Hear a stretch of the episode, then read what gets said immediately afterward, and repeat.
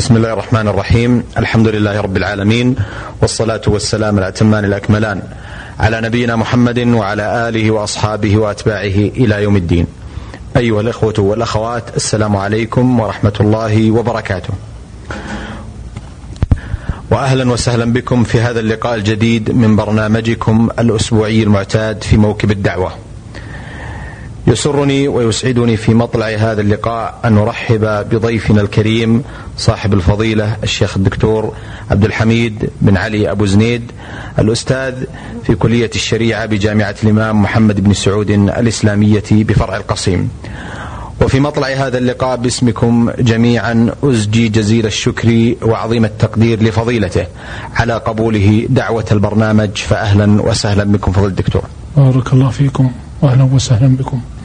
آه، فضيلة الدكتور في الحقيقة آه، من سنة هذا البرنامج وطريقته أننا اعتدنا في كل لقاء أن نستمع إلى البدايات الأولى من الضيف الكريم. فأين كان مولدكم ونشأتكم؟ بسم الله الرحمن الرحيم. وأصلي وأسلم على أشرف الأنبياء وخاتم المرسلين سيدنا ونبينا محمد وعلى آله وصحبه أجمعين. أما بعد فإنني قد ولدت في قرية بجانب مدينة خليل الرحمن. آه، وهي أكبر القرى التي تتبع مدينة الخليل بفلسطين. تسمى قرية دوره في عام 1941 للميلاد. تعادل 1361 هجرية. ونشأت بها فدرست فيها جميع مراحل التعليم حتى النهاية من المرحلة الثانوية. وكان من مخلفات الانتداب البريطاني تسمى الشهادة في ذلك الوقت بالمترك. وذلك عام 1959 للميلاد. فنشأت بها وترعرعت بها حتى الشهادة الثانوية. وولدت لأسرة متوسطة الحال وقريتي قرية دورة تجثم على جبال سلسلة جبال الضفة الغربية وتطل على الساحل الفلسطيني حتى يرى منها البحر الأبيض المتوسط من خلال تلك القرية. كم المسافة بينه وبين القدس؟ المسافة بين قرية دورة وبين القدس المسافة بين مدينة الخليل والقدس ثلاثين ميلا أي حوالي 45 كيلو مترا والمسافة بين دورة والخليل حوالي 12 كيلو مترا إلى الجنوب الغربي من الخليل. أيضا دكتور مراحل التعليم الأخرى أو بعد الثانوية التي نلتموها إذا المرحلة الأولى من حياتي هي المرحلة التي عشتها في فلسطين جميل. حتى انتهيت من الدراسة الثانوية. وبعد الدراسة الثانوية كنت أهم بإتمام الدراسة ف جلست حوالي سنتين. ثم تعاقدت مع المملكة العربية السعودية للتعليم في المراحل الابتدائية وذلك عام 1962 وهو ما يعادل 1382 للهجرة. وكان نصيبي منطقة جيزان. و اشتغلت في هذه المنطقة في بلدين. البلد الأولى هي صامتة وهي في أقصى جنوب المملكة وعاصرت عند بدء العمل هناك فيها فضيلة المصلح الداعية الشيخ عبد الله القرعاوي رحمه الله. ثم اشتغلت في بلدة بجوار صامتة تسمى جاضع جاضع بني شبيل. وكان شيخ شملها الشيخ مديش ابن علي وهو من أفاضل الناس كرما والد عضو مجلس الشورى الشيخ علي مديش بجوي. حفظه الله. وجلست في المنطقة ثلاث سنوات فقط. والحقيقة المنطقة كانت على بساطتها فإنهم كانوا كرماء على فقر. فلا شك أنهم كانوا على فقرهم في غاية الكرم والبساطة. فعشنا وكنت في ذلك الوقت أعزبا عشنا بينهم في الواقع والحقيقة في غاية السرور والسعادة إلى أن انتقلت إلى منطقة المدينة المنورة. فبدأت العمل في العلا أو ما تسمى العلا أو وادي القرى الذي يسمى تاريخيا وهي بجوار مدينة الحجر أو منطقة الحجر اللي هي ورد ذكرها في التاريخ ديار قوم صالح عليه السلام. وهذه القرية جلست فيها عاما واحدا ولقد رأيت من أهلها التنافس الشديد على العلم وكان مظهر واضح في ذلك العام من كثرة التنافس حتى بين الموظفين من أهلها وكان لي شرف تدريس رئيس بلديتها حفظه الله وكان رجلا فاضلا أحمد محمد عبد الكريم وأظنه لا زال هو رئيس البلدية. ثم انتقلت إلى مهد الذهب. تابع أيضا للمدينة المنورة وكان في الفترة التي كنا فيها الشركة الأولى قد أقلعت منه ولم يكن قد أعيد استثماره. إنما أعيد استثماره حديثا.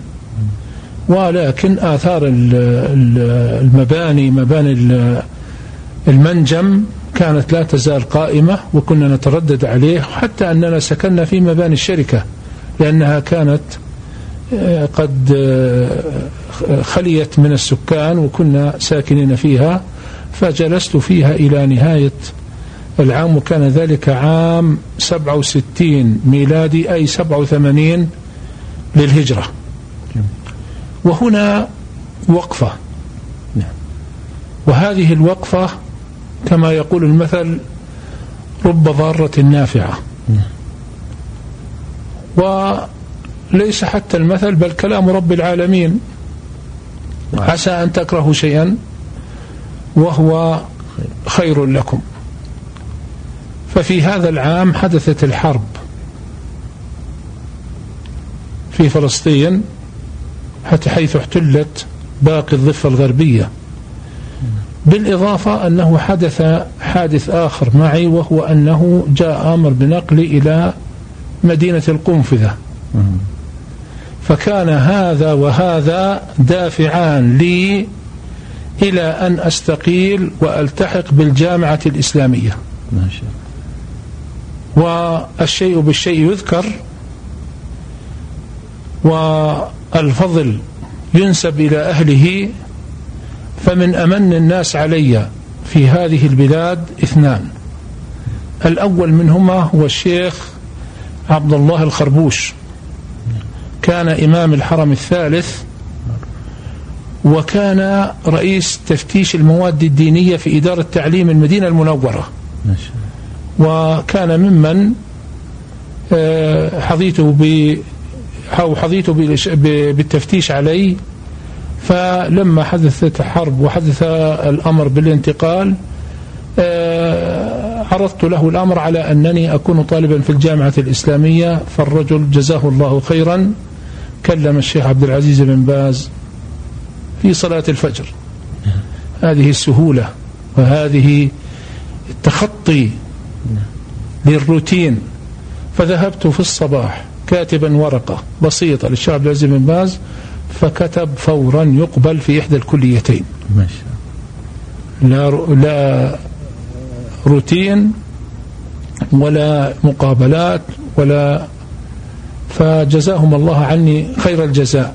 فالرجل لا شك أنه كان له تأثير في تغيير مسار كنت أسير عليه. ربما لو لم يحصل ذلك لبقيت معلما في التعليم الابتدائي و كان سببا قبوله الجامعة الإسلامية تغيير الاتجاه وكل شيء بأمر الله سبحانه وتعالى والإنسان لا شك أنه يجتهد ولكن التوفيق توفيق رب العالمين. التحقت بالجامعة الإسلامية عام كم كان ذلك دكتور؟ هذا عام 87 ما شاء الله. هجري. نعم. فالتحقت بالجامعة الإسلامية منتظما بكلية أصول الدين.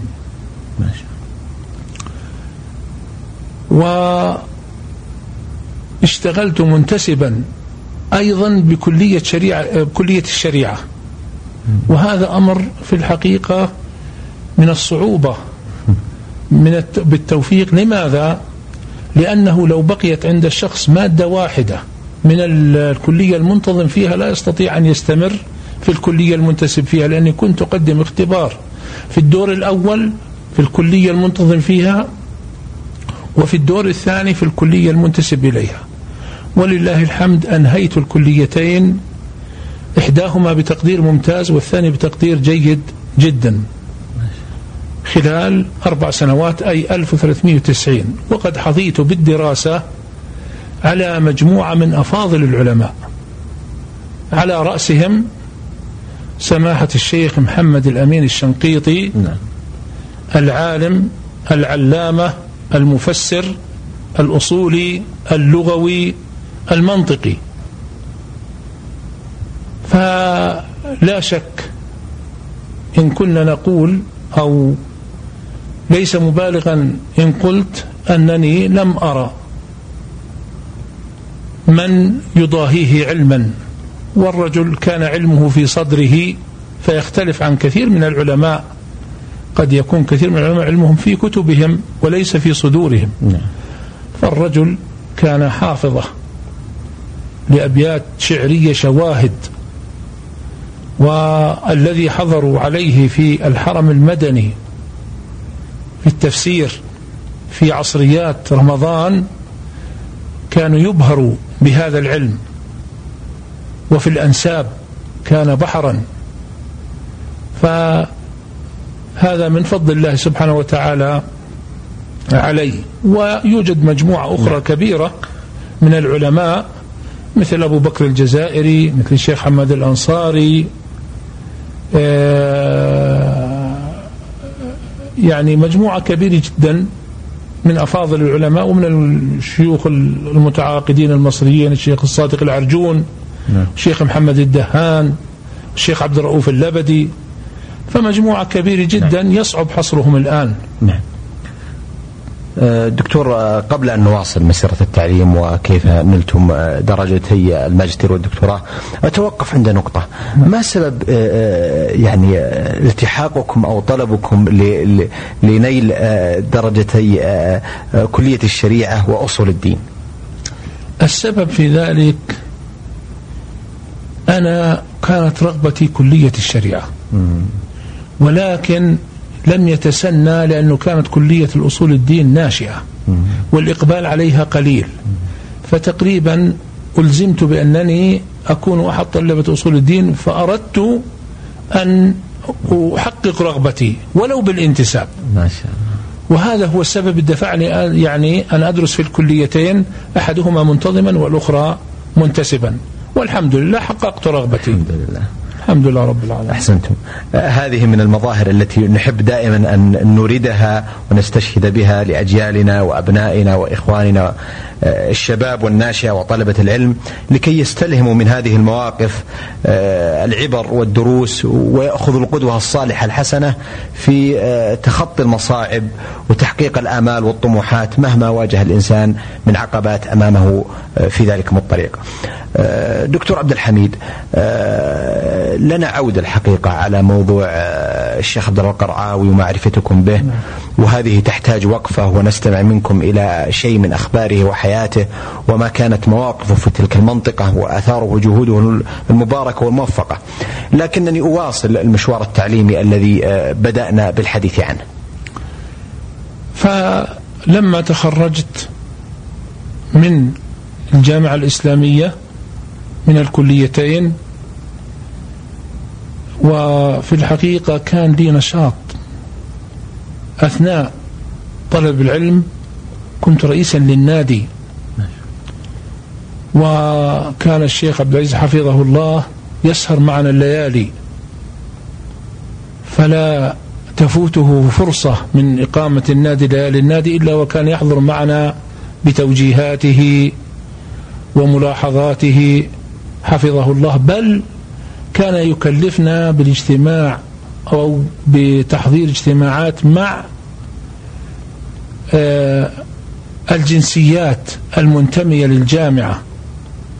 والذين كانوا طلابا في الجامعة فكان كثير من الليالي نجمع له كل جنسية على حدة فيجتمع معهم بتوجيهاته فكان يعيش مع الطلاب ليله ونهاره رحمه الله. فكان يعاملهم معاملة الأب لأبنائه. ومواصلة بعد التخرج كنت أشد الرحال. للعودة للأردن. إلا أن الشيخ حفظه الله الشيخ عبد العزيز وهذه يعني فضل منه لم أنساه. قال لي لا تذهب وأريد أن أستأذن لك بالوظيفة في الجامعة أو أحد فروعها. لأنه كان من تعاليم تأسيس الجامعة الإسلامية أنه يجب على أبناء الجامعة العودة إلى بلدانهم للقيام بالدعوة نعم. وهذا بموجب مرسوم نعم. والمرسوم لا ينقضه إلا مرسوم فقال لي رحمه الله وغفر له قال لي لا تذهب أريد أن أستأذن لك وفعلا كتب كتابا بالمغفور له رحمه الله الملك فيصل. وجاء الجواب وافق على تعيين الشيخ عبد الحميد أبو زند على أن لا يكون لغيره وبتوقيعه. ولا تزال أحتفظ بنسخة من هذا الخطاب. ففعلا جاء الموافقة وعينت مدرسا في دار الحديث المكية. بمكة. وكانت تابعة نعم. في ذلك الوقت للجامعة الإسلامية في المدينة ويشرف عليها الشيخ حفظه الله. فجلست في الجامعة في دار الحديث المكية سبع سنوات حتى عام 1397 ما شاء الله. مدرسا فيها وأثناء تدريسي فيها حصلت على شهادة الماجستير انتسابا من جامعة الأزهر. في أصول الفقه. وسجلت الدكتوراه وخشيت أن يفوتني الوقت قبل أن أحصل. وبالتالي استقلت عام 1397 وذهبت وتفرغت للرسالة مدة عام كامل في مصر. حتى أخذت الدكتوراه عام 1398 وهو يعني يعادل 1378 بالميلادي وبعد مناقشة الرسالة تعاقدت مع جامعة الإمام محمد بن سعود الإسلامية فرع القصيم ومنذ ذلك الوقت وأنا لا زلت فيها. ولكن تنقلت بين وظيفة أستاذ مساعد إلى أستاذ مشارك إلى رتبة أستاذ إلى أن أنهيت خدماتي في هذا العام. والإنسان يعتز ويفتخر بأمرين. الأمر الأول هو هذا الجمع الغفير من طلبة العلم الذين كان لي شرف تعليمهم. والحقيقة بعض الناس يقولون أنها اثنتي عشرة دفعة. وهي ليست كذلك لأنه في كل عام دفعتين نعم. منذ وقت طويل.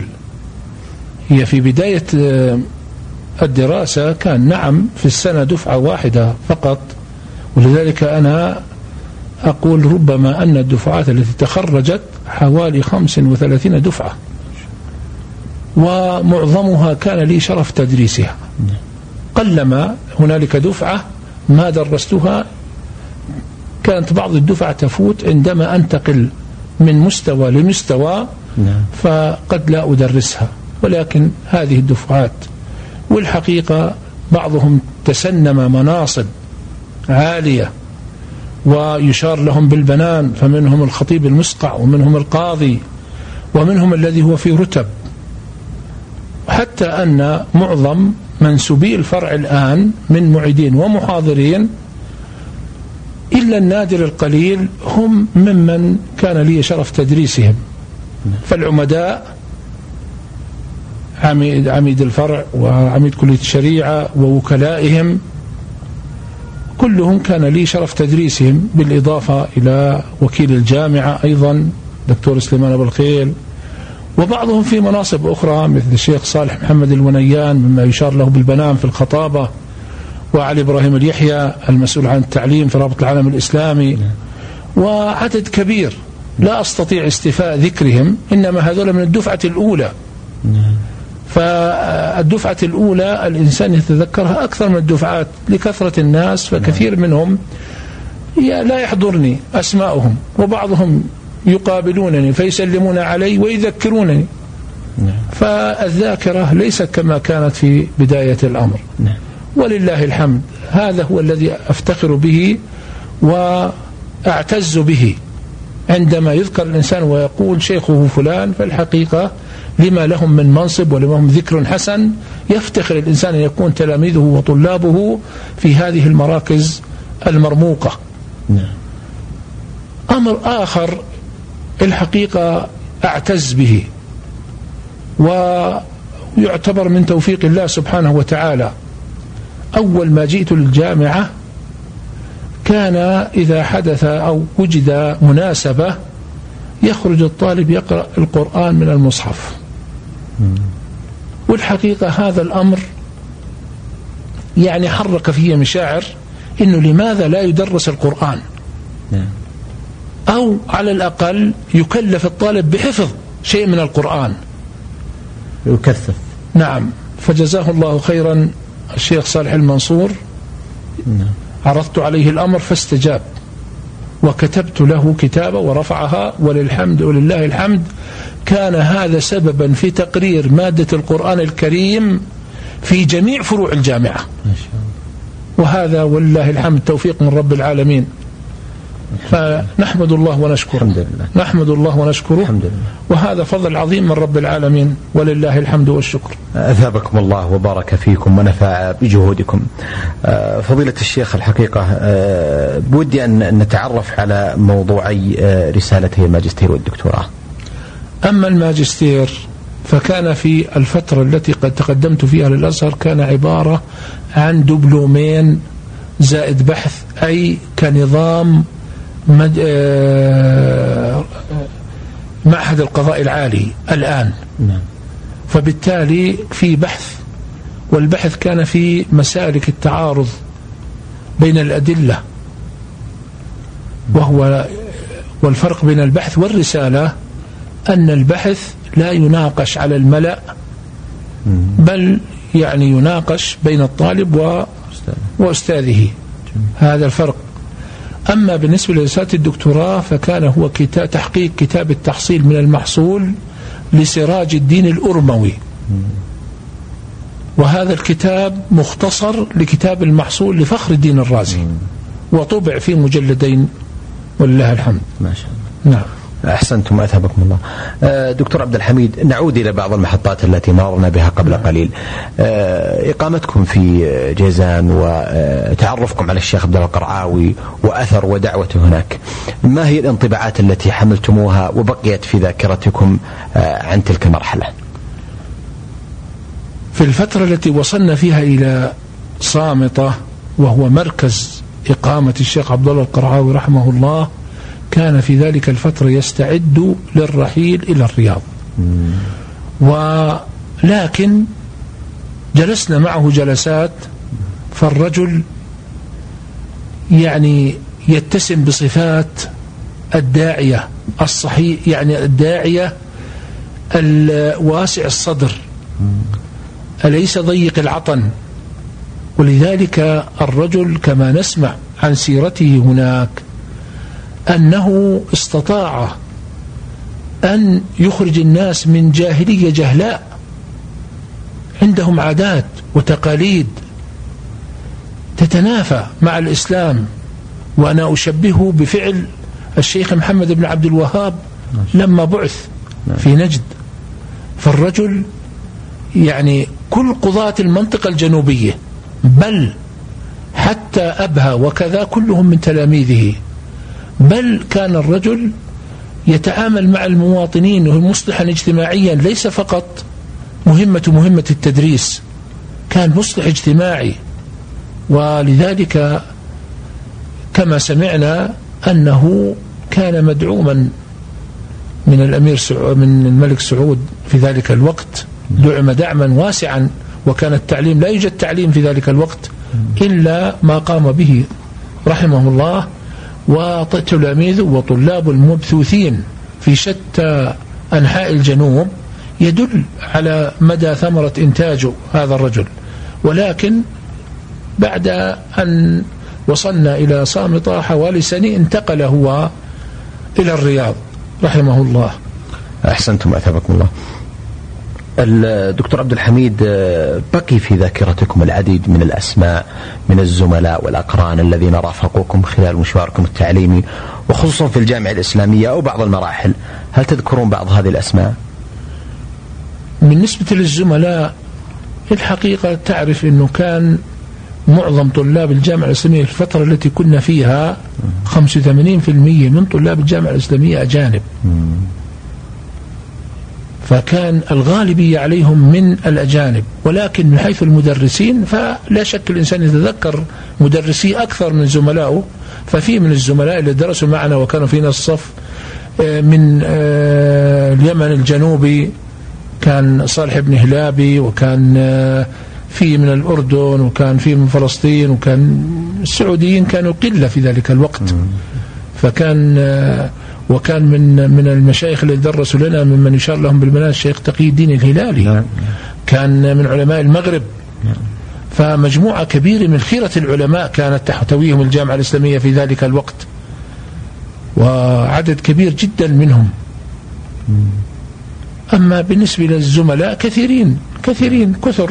لكن كما قلت لك آه، حق خاصة كلية أصول الدين كان آه، زملائنا السعوديين قلة فيها في ذلك الوقت نعم. كان أكثرهم من في كان سعودي كان آه، محمد ربيع مدخلي الآن الدكتور محمد نعم. ربيع ويعني بعض الزملاء يعني قلة كانوا في كلية أصول الدين في ذلك الوقت أحسنتم.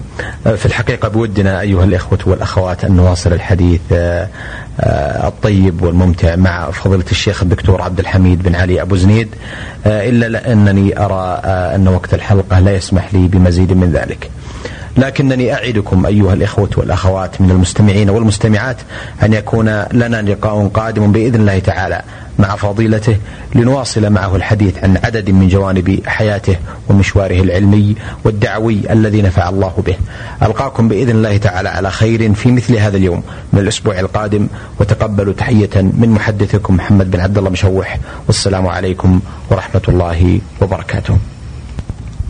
بسم الله الرحمن الرحيم الحمد لله رب العالمين والصلاة والسلام الأتمان الأكملان على نبينا محمد وعلى آله وأصحابه وأتباعه إلى يوم الدين أيها الإخوة والأخوات السلام عليكم ورحمة الله وبركاته وأهلا وسهلا بكم في هذا اللقاء الجديد من برنامجكم في موكب الدعوة كان لنا لقاء في الأسبوع المنصرم مع فضيلة الشيخ الدكتور عبد الحميد بن علي أبو زنيد الأستاذ المشا... الأستاذ في كلية الشريعة وأصول الدين بفرع جامعة الإمام محمد بن سعود الإسلامية بفرع القصيم.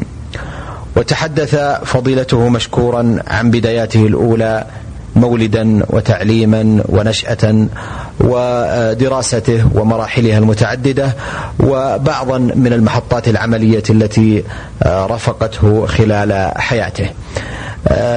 قبل أن أواصل الحديث في حياة الشيخ وجهوده الموفقة والمباركة والتوقف عند العديد من الجوانب العلمية المهمة مطلع هذا اللقاء باسمكم جميعا. أرحب بالشيخ عبد الحميد وأشكر له تواصله في هذا اللقاء المبارك والنافع بإذن الله تعالى. فأهلا وسهلا بكم. بارك الله فيك. فضيلة الدكتور في الحقيقة أنتم أحد خريجي الجامعة الإسلامية. هذه الجامعة المباركة التي نفع الله بها وكان لها أثرها وأصبحت آه، شجرة مباركة تثمر وتعطي وتؤتي أكلها كل حين. آه، دكتور الحقيقة ما هي انطباعاتكم عن تلكم الجامعة خلال دراستكم بها وعن الأثر الذي آه، تركته هذه الجامعة وما زالت تؤديه نحو المسلمين في كل بقاع الأرض. الجامعة الإسلامية لا شك أنها شجرة طيبة. تخرج فيها العديد من جنسيات مختلفة. بل ما أظن هنا أن هنالك بلدا إسلاميا إلا ووصل إليه ثمرة من ثماراتها سواء في إفريقيا أو في دول آسيا أو حتى في بلاد الاتحاد السوفيتي في بعض الدويلات يوغوسلافيا على الأخص فكان لنا زملاء كثيرين من هذه الدويلات وكلهم ولله الحمد كانت لهم جهود مباركة وأعمال كان لها تأثير كثير كبير جدا على تلك المرحلة الإسلامية لا تزال تؤتي أكلها وترسل الوفود من أبناء العالم الإسلامي إلى بلدانهم بالإضافة إلى ما يرسل من الدعاة منها في كل عام سواء في الإجازات الصيفية أو في غيرها. فهي في الواقع والحقيقة قامت بجهود كبيرة مشكورة وذلك ببركة القائمين عليها. فالجامعة الإسلامية منذ أن أنشئت كان نائب رئيسها الشيخ عبد العزيز بن عبد الله بن باز رحمه الله ثم تولى الرئاسة وكان يعاونه جماعة من أهل الخير وكان يهتم بهذه البعثات وإرسالها أمينها العام. الشيخ محمد ناصر العبودي حفظه الله. وكان حريصا على التواصل مع البلدان الإسلامية فهي في الواقع والحقيقة مركز تعليمي ومركز دعوي. بل في مراحلها الأخيرة أخذت تهتم بطبع بطباعة الكتب وتوزيعها على كثير من أبناء العالم الإسلامي. فهي ليست جامعة تعليمية فقط بل هي مركز دعوة وإصلاح. فجزى الله القائمين عليها خير الجزاء. اللهم آمين. آه، شيخ عبد الحميد آه، الحقيقة لكم آه، جهود علمية في الإشراف على العديد من الرسائل. والبحوث في الماجستير والدكتوراه. هل نستمع إلى أبرز تلك الرسائل التي قمتم بالإشراف عليها أو المشاركة في المناقشة عليها؟ بالنسبة للإشراف على الرسائل فقد أشرفت على العديد من الرسائل رغم أن الدراسات العليا لا توجد في الفرع هنا إنما الدراسات العليا موجودة في كلية الشريعة في الرياض ومع هذا كان يسند لي كثيرا من الاشراف على بعض الرسائل فمن أول الرسائل التي أشرفت عليها آه، رسالة أعدها الدكتور صالح بن سليمان اليوسف وهي المشقة تجلب التيسير وكانت لطلب درجة الماجستير. وثم أشرفت على كتاب لثلاثة باحثين تقاسموه وهو حاشية الكمال بن أبي شريف على شرح المحلة لجمع الجوامع. أولهما الشيخ سليمان بن محمد الحسن والثاني أحد أبناء الإمارات العربية المتحدة حسن محمد المرزوقي والثالث مشعل بن ممدوح آل علي. وأشرفت أيضا على رسالة قريبا نوقشت وهي للطالب بدر المهوس. ولا ولم تنتهي بعد رسائل مشرف عليها آه، لم يتم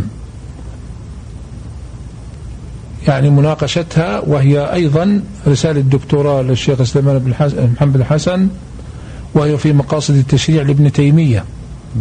وكذلك رسالة أخرى للشيخ عيسى بن محمد البليهد في تحقيق كتاب اسمه الشامل. وكذلك أحمد الراجحي برضو في تحقيق كتاب اسمه الشامل. ولكن لم ينتهوا منها بعد. و في الواقع والحقيقة لو كنت في المركز في كلية الشريعة لكان الإشراف أكثر. نعم. ولكن هذا الإشراف بسبب أن الطلاب يتبعون للفرع عندنا هنا فكانوا يسندون الإشراف إليه. أما مناقشة الرسائل فناقشت العديد من الرسائل في جامعة الإمام. حتى أسند لي المناقشة في بعض الرسائل في جامعة أم القرى. فيصعب حصر هذه الرسائل لأنها أكثر من الرسائل التي أشرفت عليها. فرسائل كثيرة بعضها لمرحلة الدكتوراه وبعضها لمرحلة الماجستير. بل آه، كنت محكما في كثير من البحوث العلمية سواء كان آه، لما ينشر في المجلات أو لترقيات أعضاء التدريس أو غير ذلك. فكثير من البحوث كنت أحد أعضاء الفاحصين لهذه البحوث. أحسنتم أثابكم الله. آه، فضل الدكتور آه، ذكرتم في اللقاء السابق في الحلقة الماضية آه، أن لكم الكتاب الذي نلتم به درجة الدكتوراه قمتم بتحقيقه ونشره نعم. هل هناك بحوث أو رسائل منشورة لكم أيضا؟ لقد نشر لي عدة كتب. نعم. من هذه الكتب التي نشرت كتاب الوصول إلى الأصول لابن برهان البغدادي. متوفي عام 518 برضو في أصول الفقه في مجلدين.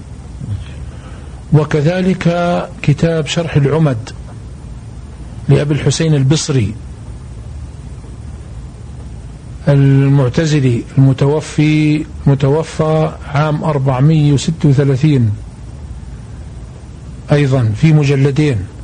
وكذلك أخيرا كتاب التقريب والإرشاد لأبي بكر الباقلاني وهو من كبار علماء العلماء وهو من أول من جمع علم الأصول لأنه متوفي سنة 403 وصدر في ثلاثة مجلدات.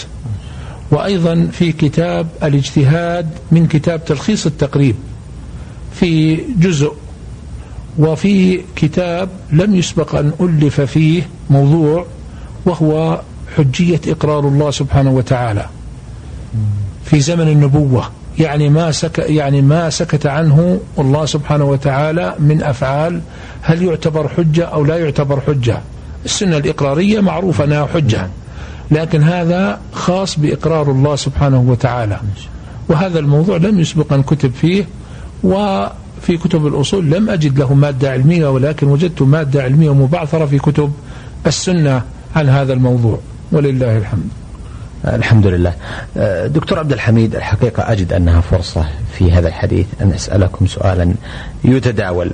آه، علم أصول الفقه آه، كيف هي أهميته؟ بالنسبة لطالب العلم الذي نلاحظ في الحقيقة إغفالا نوعا ما عن الاهتمام به. آه، التركيز قد يكون على علوم أخرى من الفقه أو آه، العقيدة أو علم السنة وغير ذلك.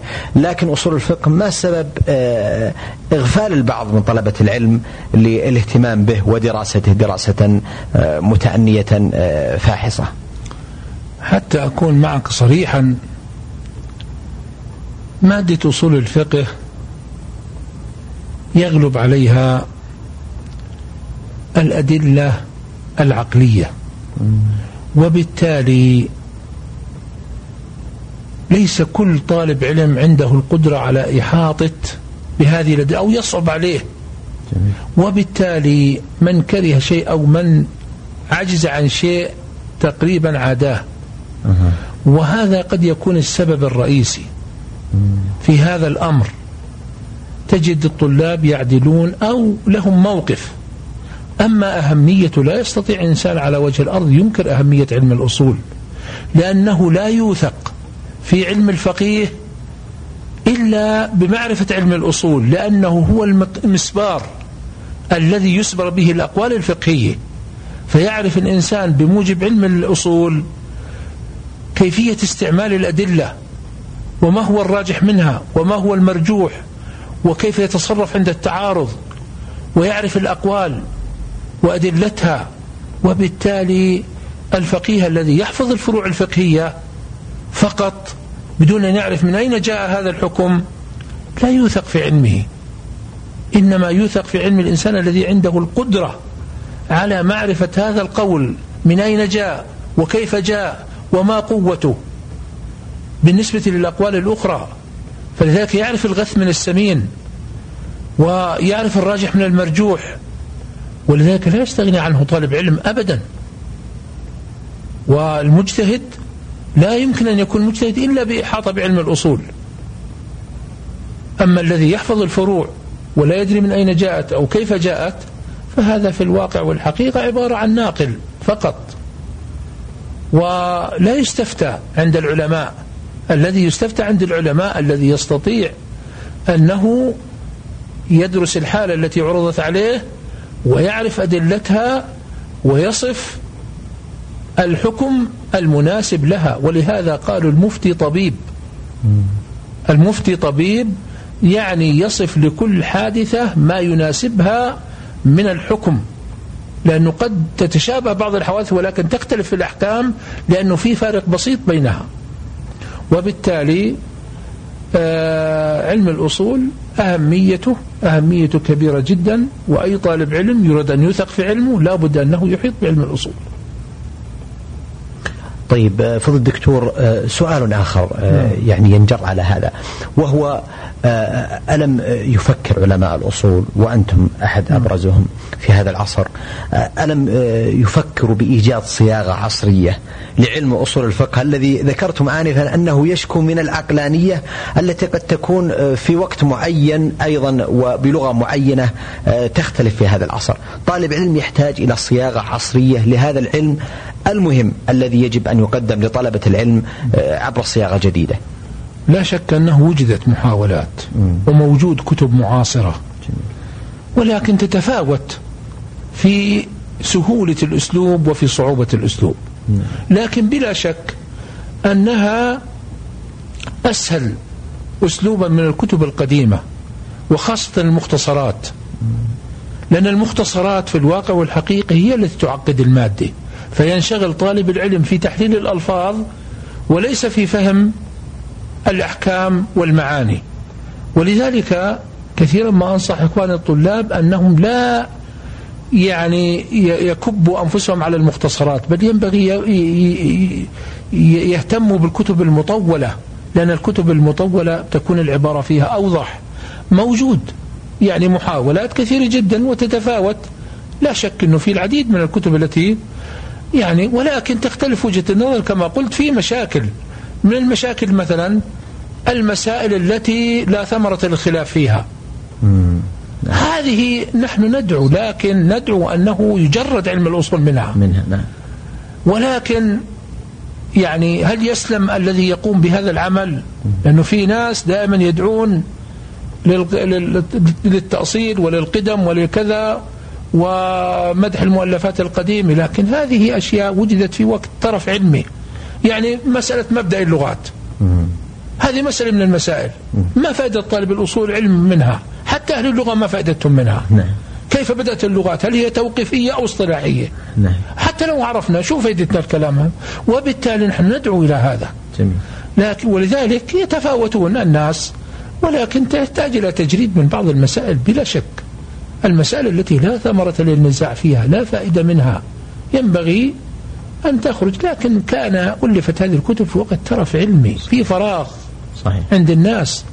وبالتالي كانوا يكبون ويعني يتلذذون بعرض بعض المسائل. وهذا في الحقيقة ليس عقدة الأصول فقط ترى بعض العلوم الأخرى يوجد فيها مسائل من هذا القبيل حتى في الفقه نعم. حتى في الفقه يوجد بعض المسائل من هذا القبيل لكن فضل الدكتور هناك مقولة يعني أو زعم يقوله البعض أن سبب آه، إعراض البعض من العلماء أو طلبة العلم عن دراسة أصول الفقه والعناية به أن كثيرا ممن درسوا هذا العلم وتخصصوا فيه خصوصا من العلماء الأوائل نعم. قد زلت أقدامهم وخصوصا في مجال العقيدة ما صحة هذا الكلام يا شيخ هذا الكلام لا ينجر على الجميع. نعم. أما هو غالبا الذي برزوا في علم الأصول هم المتكلمون. نعم. الذين اشتغلوا بعلم الكلام وخاصة المعتزلة. نعم. وهو أصلا هو معتزلي. يعني سواء اشتغل في الأصول أو اشتغل في, في, في العقيدة هو معتزلي. وبالتالي بلا شك أنه يقع. مش يقع يعني التعمد هذا معتقده. ومعظم الذين كتبوا في إما أشاعرة وإما معتزلي فبالتالي يتأثرون بمذهبهم العقدي. ولا شك أنه عندنا نحن ندرس الطلاب نقول أنه علم الأصول يستمد مادته من علم من علم الكلام. لأنه في مسائل يتأثر علم الأصول بها بعلم الكلام. فالمعتزلي مثلا وجوب الأصل على الله مثلا آه، تحسين والتقبيح يتأثر. نعم. ولذلك تجد أنهم يتأثرون فتزل أقدامهم بالنسبة لأهل السنة. هذا آه، لا شك أن معتقدهم فاسد وبالتالي آه، ينبني على هذا بعض المسائل الأصولية. وكذلك بالنسبة للأشاعرة علم الكلام. يقولون الكلام نفسي وبالتالي يتأثر عندما يعرفون مثلا الأمر تجد أنه يتأثر أشعريته تتأثر في التعريف وهذا شيء أمر موجود. لكن هو الأصل مش علم الأصول اللي أكسبهم هذا الأمر. لا اللي أكسبهم هذا الأمر هو ما عليه ما هم عليه من عقيدة. والذين خاضوا غمار الأصول أكثرهم من هذا النوع. وبالتالي يظنون أن علم الأصول هو الذي أوقعهم وليس هو علم الأصول الذي أوقعهم. أبدا. علم الأصول ما يوقعهم في مثل هذه المعتقدات. لكن هم واقعين فيها قبل أن يدخلوا في علم الأصول. أحسنتم. أحسنتم أثابكم الله. فضيلة الدكتور الحقيقة من المسائل التي نحب أن نسمع لرأيكم فيها. قضية طالب العلم في هذا الوقت يقع في قفص الاتهام. هناك من يتهمه بالقصور وهناك من يتهمه بأنه يعني لم يقم بواجبه نحو العلم لا سيما مع توفر وسائله وإمكاناته في هذا العصر. أنتم فضل الدكتور أدركتم شيئا من الواقع الذي عاشه طالب العلم قبل أكثر من ثلاثين أو أربعين عاما؟ كيف تقارنون بين هذه الأجيال؟ والله يا أخي ما قيل هو حقيقة. لا شك أن طالب العلم في الأول ما كان عنده صوارف تصرفه وربما كان عنده صوارف فقط السعي على لقمة العيش فكان يحتاج إلى أن يقوم آه ليحصل على لقمة العيش أو يخدم أبويه أو والديه كان هذا فقط الذي حائل بينه وبين أو قد يعيقه. لكن الآن عندنا عوائق كثيرة جدا. ونحن نلمس هذا ونلاحظه من أشهر من أعظم من ذلك الاستراحات. نعم. فهذه الاستراحات ما في شك. يعني أقول قد أثرت على الطلاب الملتزمين كما أثرت على الطلاب الغير ملتزمين. نعم. حتى الملتزم يضيع وقته فكثيرا ما نأتي. الصباح نجد الطالب النوم في وجهه. لأنه سهر إلى حتى الساعة الثانية عشرة أو الواحدة وجاء لأنه مجبر بالحضور وبالتالي قد لا يسمع منك شيئا ولذلك ما في شك إنه الأشياء الآن في العصر الحاضر بالإضافة إلى الإنترنت الحين بالإضافة إلى وسائل الإعلام الموجودة التي يسر عليها الإنسان حتى ولو كان ملتزم لا شك أنه يضيع كثير من أوقاته. فهذه آفة عامة ولا شك أنها أثرت على التعليم ليس الجامعي فقط بل أثرت على جميع مراحل التعليم. ويجب أن لا ننكر هذا الواقع نعم. بعض الناس يكابر ولكنه هذا هو الواقع الصحيح أما طلبة العلم المادة العلمية اللي كان نعطيها لهم قبل عشرين عام أضعاف المادة العلمية التي نعطيها لهم الآن نعم. ما في الاختبار واحد في آخر السنة ما في تضييع وقت. طول العام الدفعات الأولى ولكن الآن لا شك. المادة تجزأ. عندك فصل دراسي لوحده يختبر فيه بالإضافة أعمال سنة مرتين بالإضافة إلى كذا وهذا لا شك أنه يعني في إراحة للطالب وفي تسهيل ومع هذا الطالب يضيع كثير من وقته. نسأل الله سبحانه وتعالى أن يصلح الأحوال. اللهم آمين. آه، قبل أن نختتم هذا اللقاء نستمع فضل الدكتور إلى حياتكم الاجتماعية كيف هي وما هي آه، مرئياتكم وتوجيهاتكم لأبنائكم خصوصا في مراحل دراستهم وتوجهاتهم؟ الحمد لله. طبعا طلب العلم قد يكون أخر زواجي فتزوجت وأنا في الواحد في الحادي والثلاثين من عمري. نعم. بعد أنا نهيت آه الخمس سنوات العمل ثم أربع سنوات الجامعة وسنة أخرى فتزوجت وأنا أعمل في دار الحديث في مكة. ماشي. والحقيقة أنا لا أنصح يعني بتأخير الزواج. ولكن كل واحد له ظروفه. نعم. ولله الحمد لي ثلاثة أولاد وأربع بنات. ولم أتزوج إلا زوجة واحدة فقط. الأكبر والله الحمد يدرس آه، هندسة كمبيوتر في مرحلة الدكتوراه في أمريكا والثاني يدرس طب بيطري في سوريا والثالث تخرج من الثانوية العامة. هذا العام بتقدير الحمد لله 98 فهذه الحالة الاجتماعية الوالدة لا تزال على قيد الحياة ولله الحمد. والحياة يعني مثل أي حياة اجتماعية أخرى فولله الحمد هذه الحياة. أما بالنسبة لإخوان الطلاب فأنا في الواقع والحقيقة يعني أنصحهم بأمر مهم جدا وهو أنا أرى أنه استشرى موجود وهو الالتزام بالمواعيد. حقيقة كثيرا منهم ما يفرطون في المواعيد. هذا أمر لا بد أن الطالب ثم أنصحهم بأن كل واحد منهم على ثغرة من ثغور الإسلام. ويجب أن لا يؤتى الإسلام من قبله. فيجب أن يكون ممتثلا للإسلام في عمله وفي معاملته وأن يكون قدوة لغيره لأنه قد يؤتى الإسلام من قبله بمعنى أنه قد بعض الناس يصيدون في الماء العكر فيطعنون. ليس في الشخص ربما يتعدون في الطعن إلى أنهم يظنون أن الإسلام هو السبب نعم. في هذا الشيء. وهذا في الواقع والحقيقة ينبغي كل إنسان يكون حريص على ذلك. وأنصحهم باستغلال الوقت. الوقت الحقيقة الآن مهدر. يضيع منه الشيء الكثير.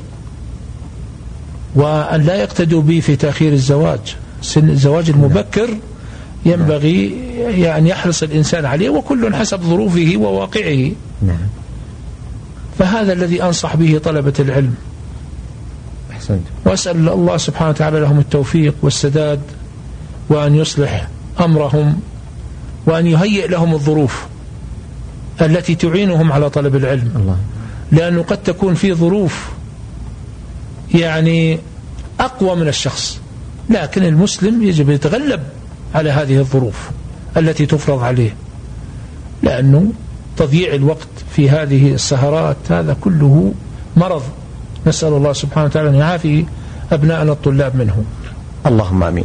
آه أيها الإخوة والأخوات في ختام هذا اللقاء الذي آه كنا وإياكم فيه وعلى مدى حلقتين ماضيتين مع فضيلة الشيخ الدكتور عبد الحميد بن علي أبو زنيد الأستاذ في كلية الشريعة وأصول الدين بفرع جامعة الإمام محمد بن سعود الإسلامية بالقصيم والذي تفضل مشكورا بإجابة دعوة البرنامج.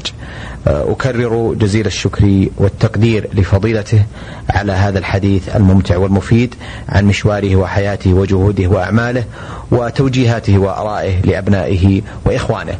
آمل بإذن الله تعالى أن نلقاكم في لقاء جديد في مثل هذا اليوم الأسبوع القادم. وتقبلوا تحية من محدثكم محمد بن عبد الله مشوح. والسلام عليكم ورحمة الله وبركاته. في موكب الدعوة إعداد وتقديم محمد بن عبد الله المشوح.